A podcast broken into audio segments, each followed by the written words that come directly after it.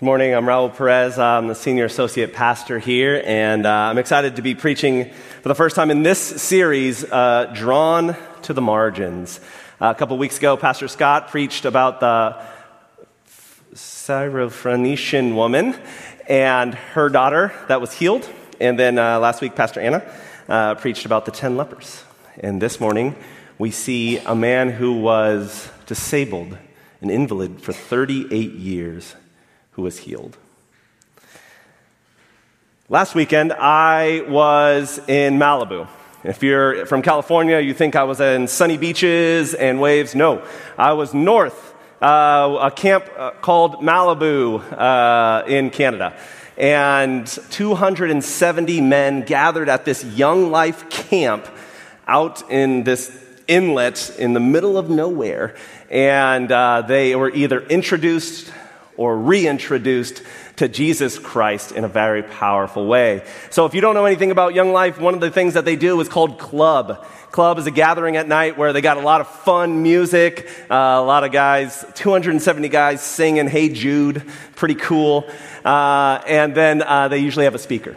And uh, when the speaker is done, he usually gives these prompts, uh, questions to talk about, and all the men will go back to what's called cabin time. So you gather up with the, with the people, the men that you are bunking with, and you sit on the floor and you talk about these questions.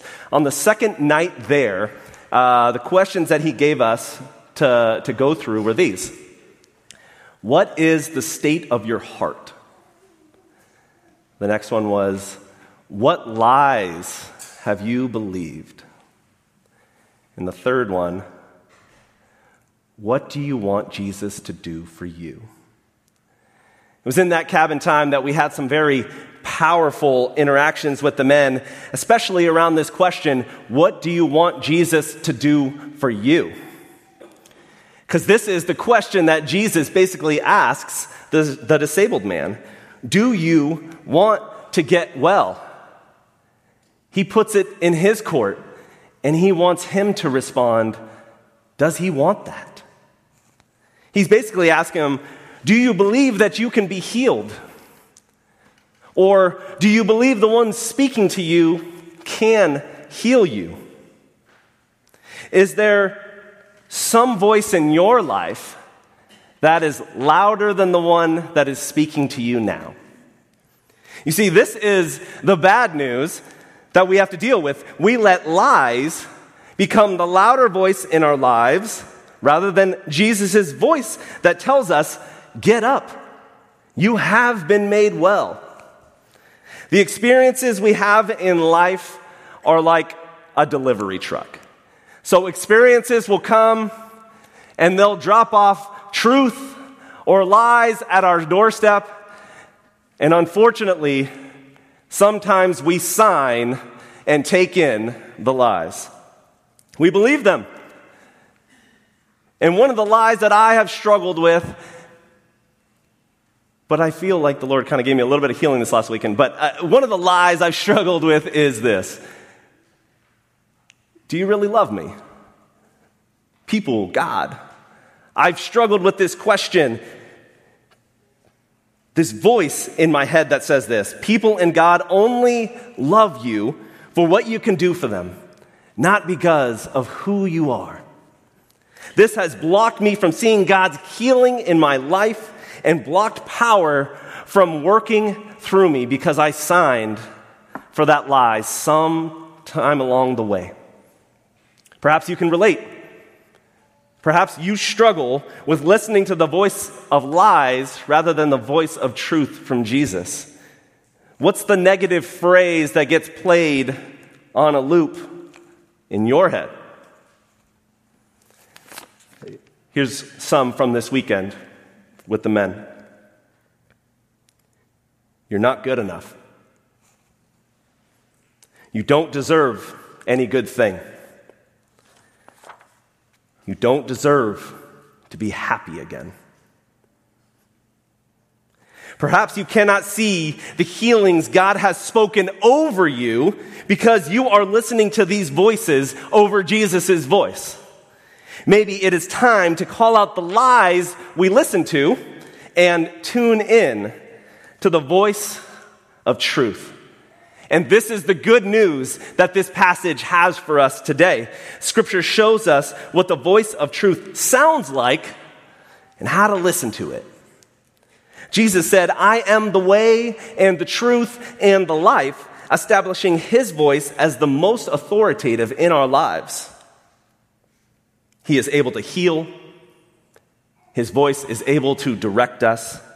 His voice is able to show us th- that how things can be, not just as they are, but how they can be, and how they will be in God's kingdom. A reality we can live here on earth because they can be given to us through healing. God heals us so we may know His love, experience the reality of things as God experiences them, and spread the good news about this reality to others. In today's passage, with the healing of this disabled man, we will see God's heart is to heal us, to release us, to liberate us God wants us to experience the reality He lives in in His kingdom, the kingdom of God, which Jesus wants to give to us through healing. And immediately after the man is healed, he's tested.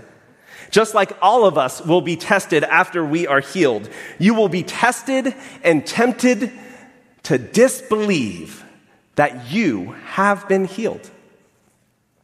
You will experience more oppression after a healing than most other times in your life. It is a fight to make anything else but Jesus' voice the louder in your life. And yes, it will be tough, but today's story is meant to encourage us that while we are going through the fire, Jesus will always find us in the fray. We are a found people. We are healed we are tested, we are found. And of anything that I want you to take away this morning, I want you to take away the main point. It's, I think it's on your bulletins, and it is this. If you want to be made whole, you must first believe that you have been made well. It's one thing to be healed, as Paul was saying. Actually, he didn't say that in this service. Forget I said that. It's one thing to be healed. It's another thing to be made whole or made well. See, this ideal idea of healing leading to wholeness is much like these kids' puzzles that I saw. It's a series of four puzzles, right? They're just 12 piece puzzles. And you put them together, and it's a, and it's a scene, and it's complete. And then you put together another, and then all four. And then after all four are put together, I mean, they, they are, they are complete in and of themselves. But when you put all four of them together, you're all of a sudden shown a larger scene that works together to create this whole feeling. You see, what God is doing in and through us is He is completing a puzzle one at a time. 12 pieces, pulling them together, healing that part of our life. And He wants us to grab hold of that wholeness. He wants us to accept that that portion of our life is healed. And then he'll move to another one and another one. You see, the evil one wants us to believe that if we aren't completely healed in one go around, then the, there has been no healing at all. And that is what we, God is trying to help us understand that there is healings happening in our lives in lots of little ways, and He wants us to take hold of them while He completes the big whole picture and brings that wholeness into Himself. We are literally being brought into wholeness in Christ, one puzzle at a time. So, this morning, as we see this man's story, I believe actually this healing is a cautionary tale for us because it is questionable.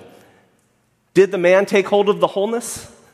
He was healed, but does he believe it? Is he made whole? So let's jump in. Our first point we are healed. The setup of this scene is the Jews have gathered in Jerusalem for one of the three major festivals Pentecost, Tabernacles, Passover. Those were the three major festivals.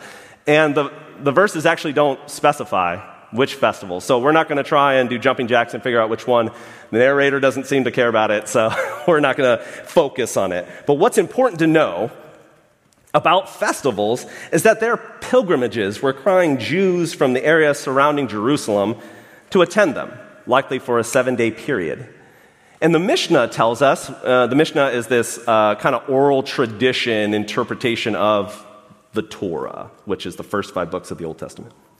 So the Mishnah tells us who was required to attend these festivals. And it says this All are under obligation to appear except minors, women, the blind, the lame, the aged, and ones who are ill physically or mentally.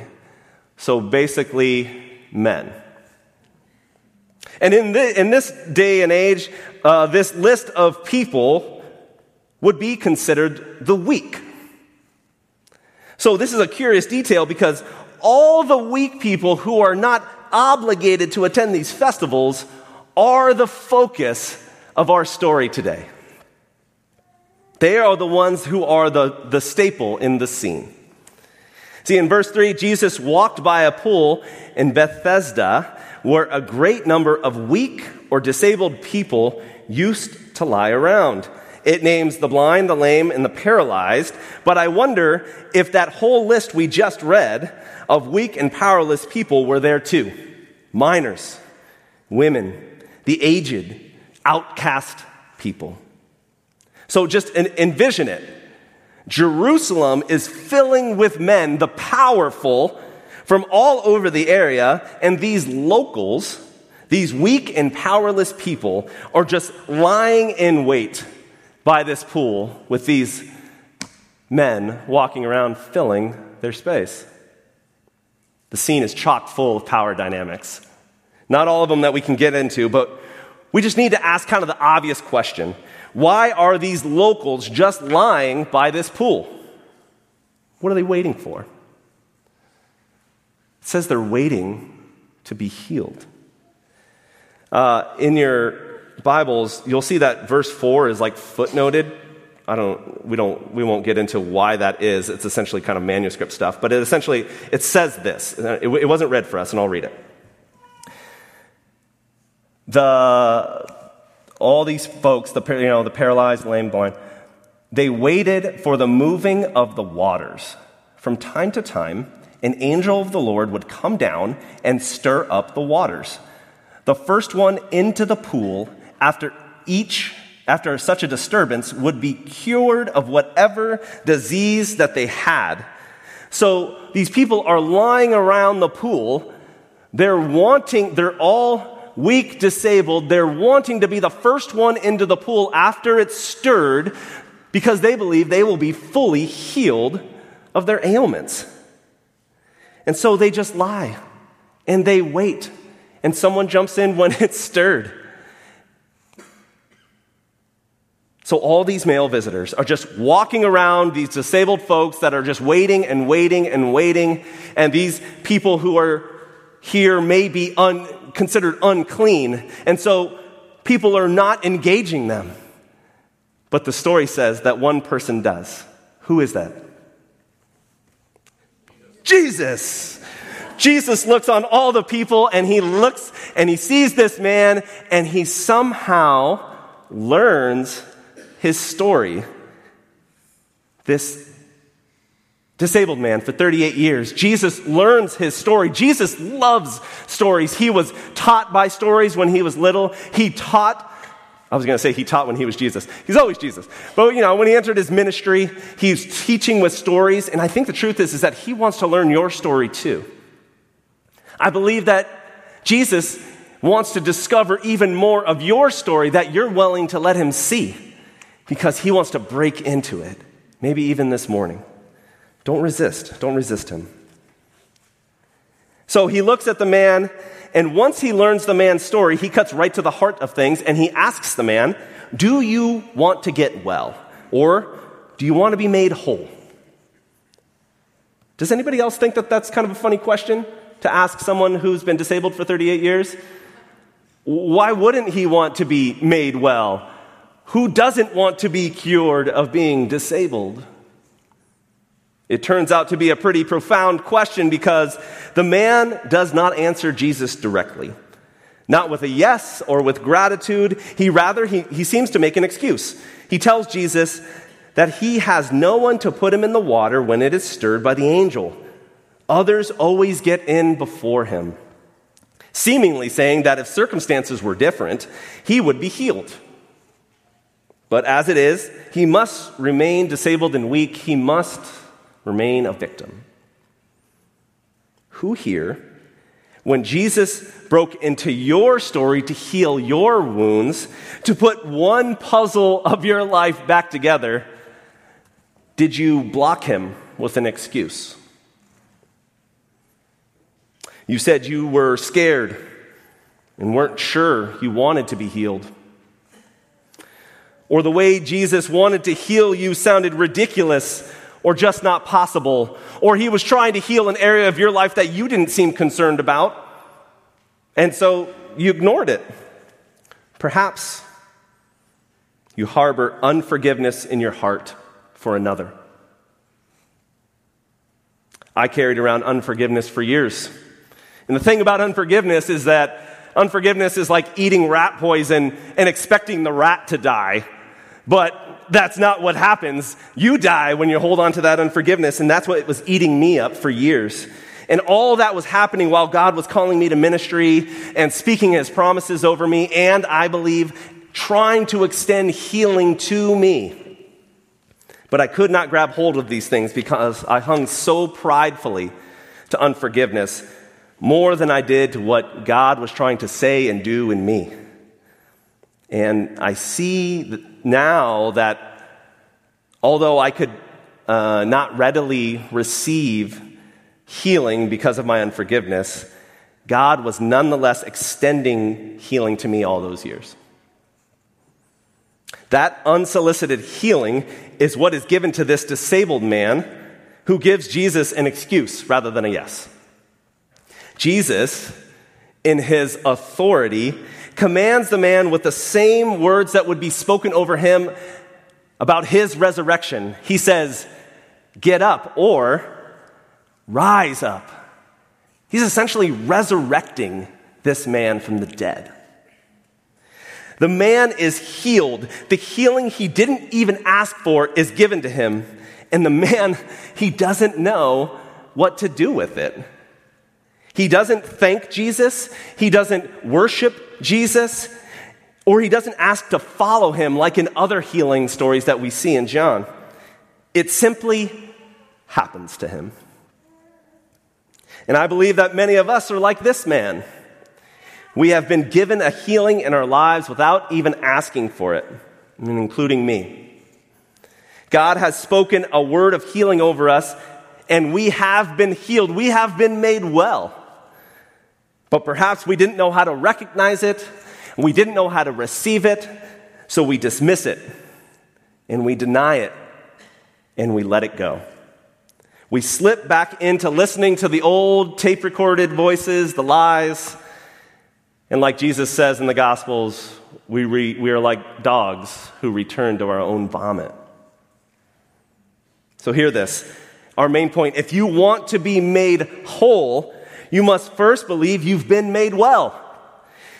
If we must let Jesus' voice rise above all the other voices in our lives so we can receive the healing that God has extended, even if we haven't asked for it and are not looking for it.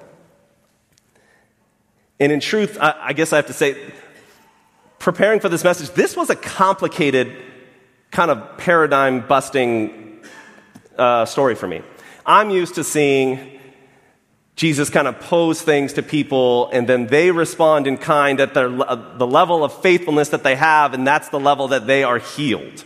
So it's, it's sort of like Jesus is willing to do all things for those who are willing to offer faithfulness.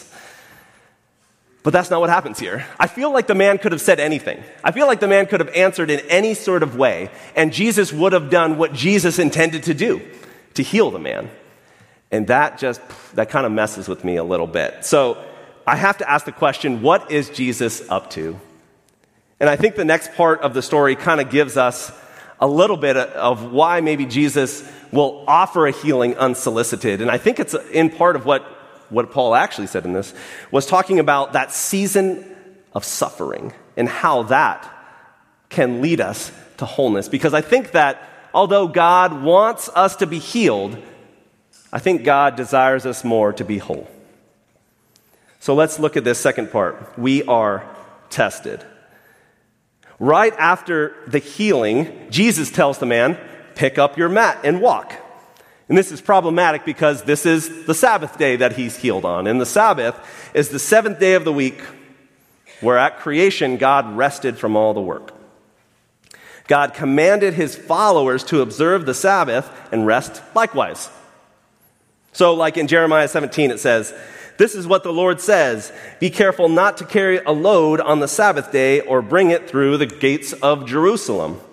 And there are many other commandments like this to rest and not carry a load and not do these things on the Sabbath. But these commandments needed to be interpreted. What can I actually do? What can you actually carry? What can you actually turn on? What can you.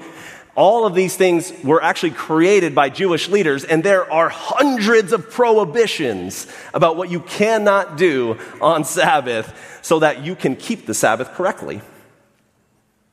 So the healed man carrying his mat was enough to break Sabbath law, and the testing begins. The Jewish leaders question him and demand to know why is he carrying his mat?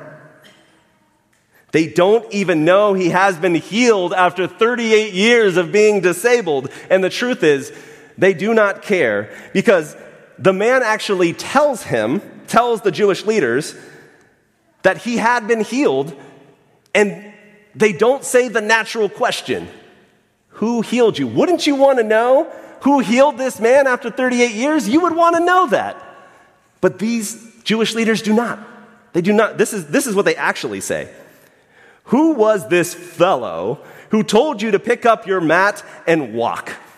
That's what they ask. They're so interested. They're so interested in following these man made Sabbath prohibitions that they cannot see with the eyes of faith that the healed man really was observing the Sabbath. He had been disabled for 38 years and he was just healed. The mat wasn't the burden, hopelessness was the burden just lying, desperate, 38 years. It was not the mat, it was hopelessness. And Jesus, through the healing, just gave this man the ability to observe the law free of the burden of his ailment. Free from the prison of self pity and shame. He had been given his identity in God back. Unfortunately, like Peter walking on water, the gift of God's reality is fleeting for the healed man. In the face of testing after the healing, even the healed man reverts back to the shackles of the Sabbath law. He seems fearful of the Jewish leaders and more deferent to their voice than to the voice of Jesus. He seems to be scared to go all in with Jesus and believe in the healing he has been given. And I don't want to be too critical of this man because the truth is, it makes sense. This man is one of the lowest and most marginalized in his community. He has very little himself, so he risks much by going all in with Jesus, socially and otherwise. The weight of the Sabbath is being heaped on him right at the point when he is healed and he is freed, and it proves too much for him. I wonder if this is what crushed him and caused him to not readily receive and testify about the healing to the Jewish leaders. It seems to me we do the same thing with our marginalized today. This is not just a story way back when. I think we do similar things to our marginalized today. And we don't even have the Sabbath laws. You see, we don't have written laws requiring people to look or to behave or to carry themselves in certain ways on the Sabbath, on Sundays. But we certainly have unwritten rules. Rules that heap the weight of the Sabbath law on our marginalized people before they can be a part of our community on Sundays. We expect people to pull themselves up by their bootstraps, smell nice, to be sober, to use right language, to dress well, and otherwise look like we do so we can feel comfortable. With our words, we say all are welcomed, but with our unwritten rules, we potentially block and squelch healings that those in greatest need could be experiencing right here in our community. It is worth asking ourselves are we being the Jewish leaders? Are we being Pharisees holding people to these kinds of standards? Or are we really being Jesus in the world? Remember, we want to be in the shoes of the healed man. We want to be the ones being tested. We do not want to be the ones doing the testing, for that is judgment, and that is for God alone.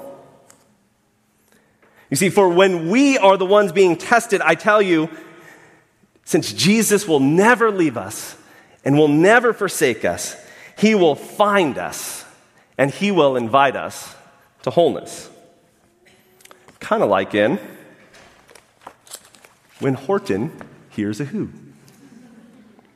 Everybody familiar with this story? This is a Dr. Seuss story, and uh, in it, there's this elephant, and he's walking along, and he thinks he hears something, so he goes to search it out, and he finds that on this flower, there's people in it, little people called who's. And he's putting them up to his big elephant ears, and he's listening, and they're saying, We're in here, we're alive, we're here. And so Horton believes, and he says, Well, if you're in there and you're in this little flower, I must, I must protect you because not, all, not everybody will see you. So he starts carrying this flower in his trunk and he's going through the jungle and he's starting to get some attention because pe- the other animals are wondering, What are you doing? Are you crazy? There's nobody, just throw that flower away. And Horton does everything he can to protect the flower, but all the jungle animals come against him take his flower, give it to a bird, and the bird flies to a field with millions of like flowers, and he drops the flower in the field and he says, Good luck. And that's where we pick up our story. I'll find it, cried Horton. I'll find it or bust. I shall find my friends on my small speck of dust. And clover by clover by clover, with care, he picked up and searched them and called them, Are you there? But clover by clover by clover, he found that the one that he sought for was just not around. And by noon, poor old Horton, more dead than alive, had picked, searched, and piled up 9,005. Then on through the afternoon, hour after hour, till he found them at last on the three millionth flower. My friends, cried the elephant, tell me, do tell, are you safe? Are you sound? Are you whole? Are you well? Even Horton knows that he can find his friends even through the testing. Even through the testing, there is an opportunity for wholeness. That's our last point. We are found. Jesus returns to the healed man after his confrontation with the Jewish leaders. This kind of second follow up from Jesus after a healing is seen in John 9, just a few chapters later. We're in John 5. This story in John 9 is, man, is, about a man born blind, and he's healed from his blindness by Jesus. Then he has a confrontation with the Jewish leaders, and then Jesus, Jesus finds him afterwards. And the man in John 9 is effusive with his gratitude for being healed, and he worships Jesus as Lord. The man, even while being questioned by the Jewish leaders, he tries to recruit them to follow Jesus. Such audacity. He says, why are you questioning me? Do you too want to follow Jesus? And they naturally, they got mad and they called him names and they sent him out. But such faith, such faith by this man. Like he so believes in the healing that he would say something like that. The same cannot be said of our healed man in John 5. In fact, the man, when, when uh, Jesus finds him again, is speechless. So Jesus just has one word for him. He says, he, uh, he basically, he, he's trying to give him an opportunity to take hold, last, to take hold of this wholeness. And so, you know what he says to him? He says, Stop sinning. Kind of brutal, right? I mean, was it really this man's fault that he was, that he was disabled for 38 years? And is sin really the reason that he has been remained disabled for these 38 years? So, Jesus, in the other story, is basically asked these questions by the disciples. So in John 9, the disciples basically say, Hey, who sinned? Why is this man blind? Who sinned to, to cause this? And Jesus says, Neither he or his parents sinned to cause him to be like this. It is for God's glory that he was born blind. And so Jesus is not saying that this man is being punished with disability for some sin in his life. So we don't believe that as Christians, and Jesus is basically saying that here. Jesus is trying to get away from this idea of a right and wrong idea of sin. You know, what he's telling the man, and listen, listen to this, because this is what we all do. This is what we all do. He's telling the man to stop giving his heart away to someone or something other than God.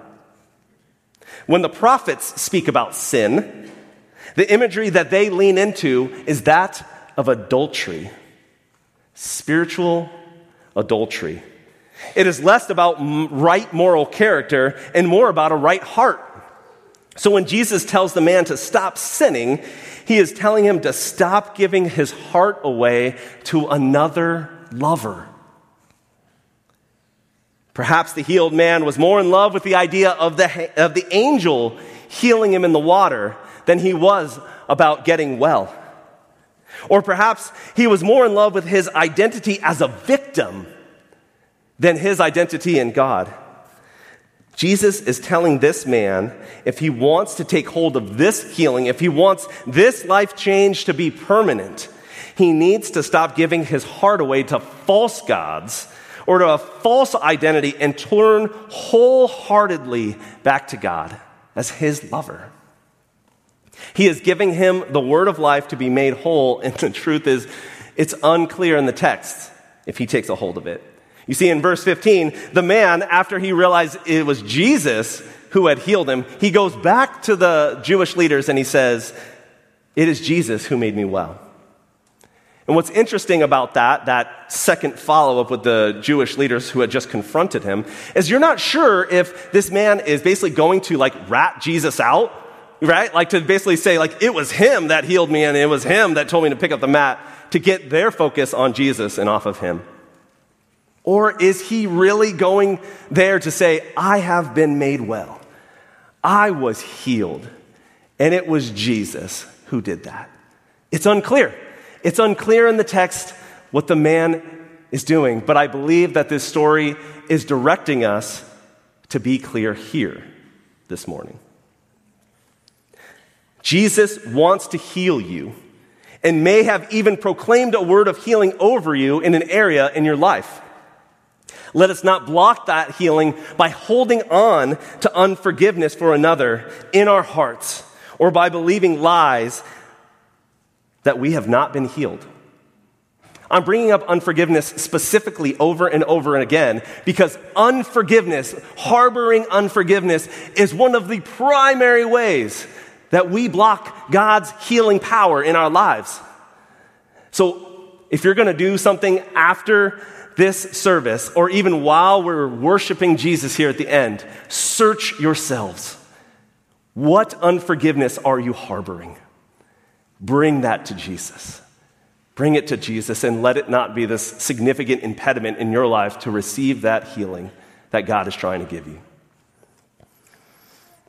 Secondly, a time of testing is not a sign of unfaithfulness or that the healing hasn't occurred testing will come. And it really comes when you have received what the, what the power of God is trying to do in your life. So, on the contrary, the testing is actually a confirmation of real and authentic Holy Spirit activity in your life. This is the power of God acting upon you and your life. You simply have to ask God, How are you wanting to heal me? How are you wanting to heal me? And He will speak to you. It may not be the area that you want Him to heal you, but He is healing you, and He is trying to do a work in you. And if the power of God present in your life wasn't enough, Jesus will personally come and find you and retrieve you from the fire, that testing time. And like Horton, Jesus will pick through three million flowers to find his beloved and make the beloved you whole. Let's be careful to give Jesus all the glory for what he has rescued us from and to worship him. For through this worship, may we be united to him, in him, be made whole in ourselves and as a community. And this is where the Rwandese have given us a great example. For they have put away these titles, Hutsi and Tutsi, and taken up a more uniting title, Rwandese. And more than the title, they've taken up a greater identity Jesus Christ. And Jesus Christ has become their uniting factor. Yes, they have dissimilarities. Yes, they have things that they don't agree on, all these, but they've made their united factor Jesus Christ. And they have given us a great example. For we ourselves here, we do not agree on all things. Right? We do not feel the same ways on various different topics. But Jesus is our Lord, and Jesus unites us. So we must put away childish things when we become mature, and we must seek unity in Jesus Christ. So this morning, as the worship team comes back up, I'm going to pose that question again from Nathan Nelson. What movement needs to happen in your life to move across boundaries, to move beyond the lies you've believed, or the victimization you might hold on to, or these different attitudes that keep us from one another. What boundaries do you need to cross this morning that by taking the hand of Jesus, who wants to heal you, you can come across? So, as we continue to worship this morning and uh, the prayer team can come forward, I encourage you come and receive prayer. Come, don't hold it back anymore. You don't need to. Jesus, this is what he died and rise for, was to heal you. So come and receive that prayer this morning and to lift up your voices of praise to Jesus Christ. Let us sing.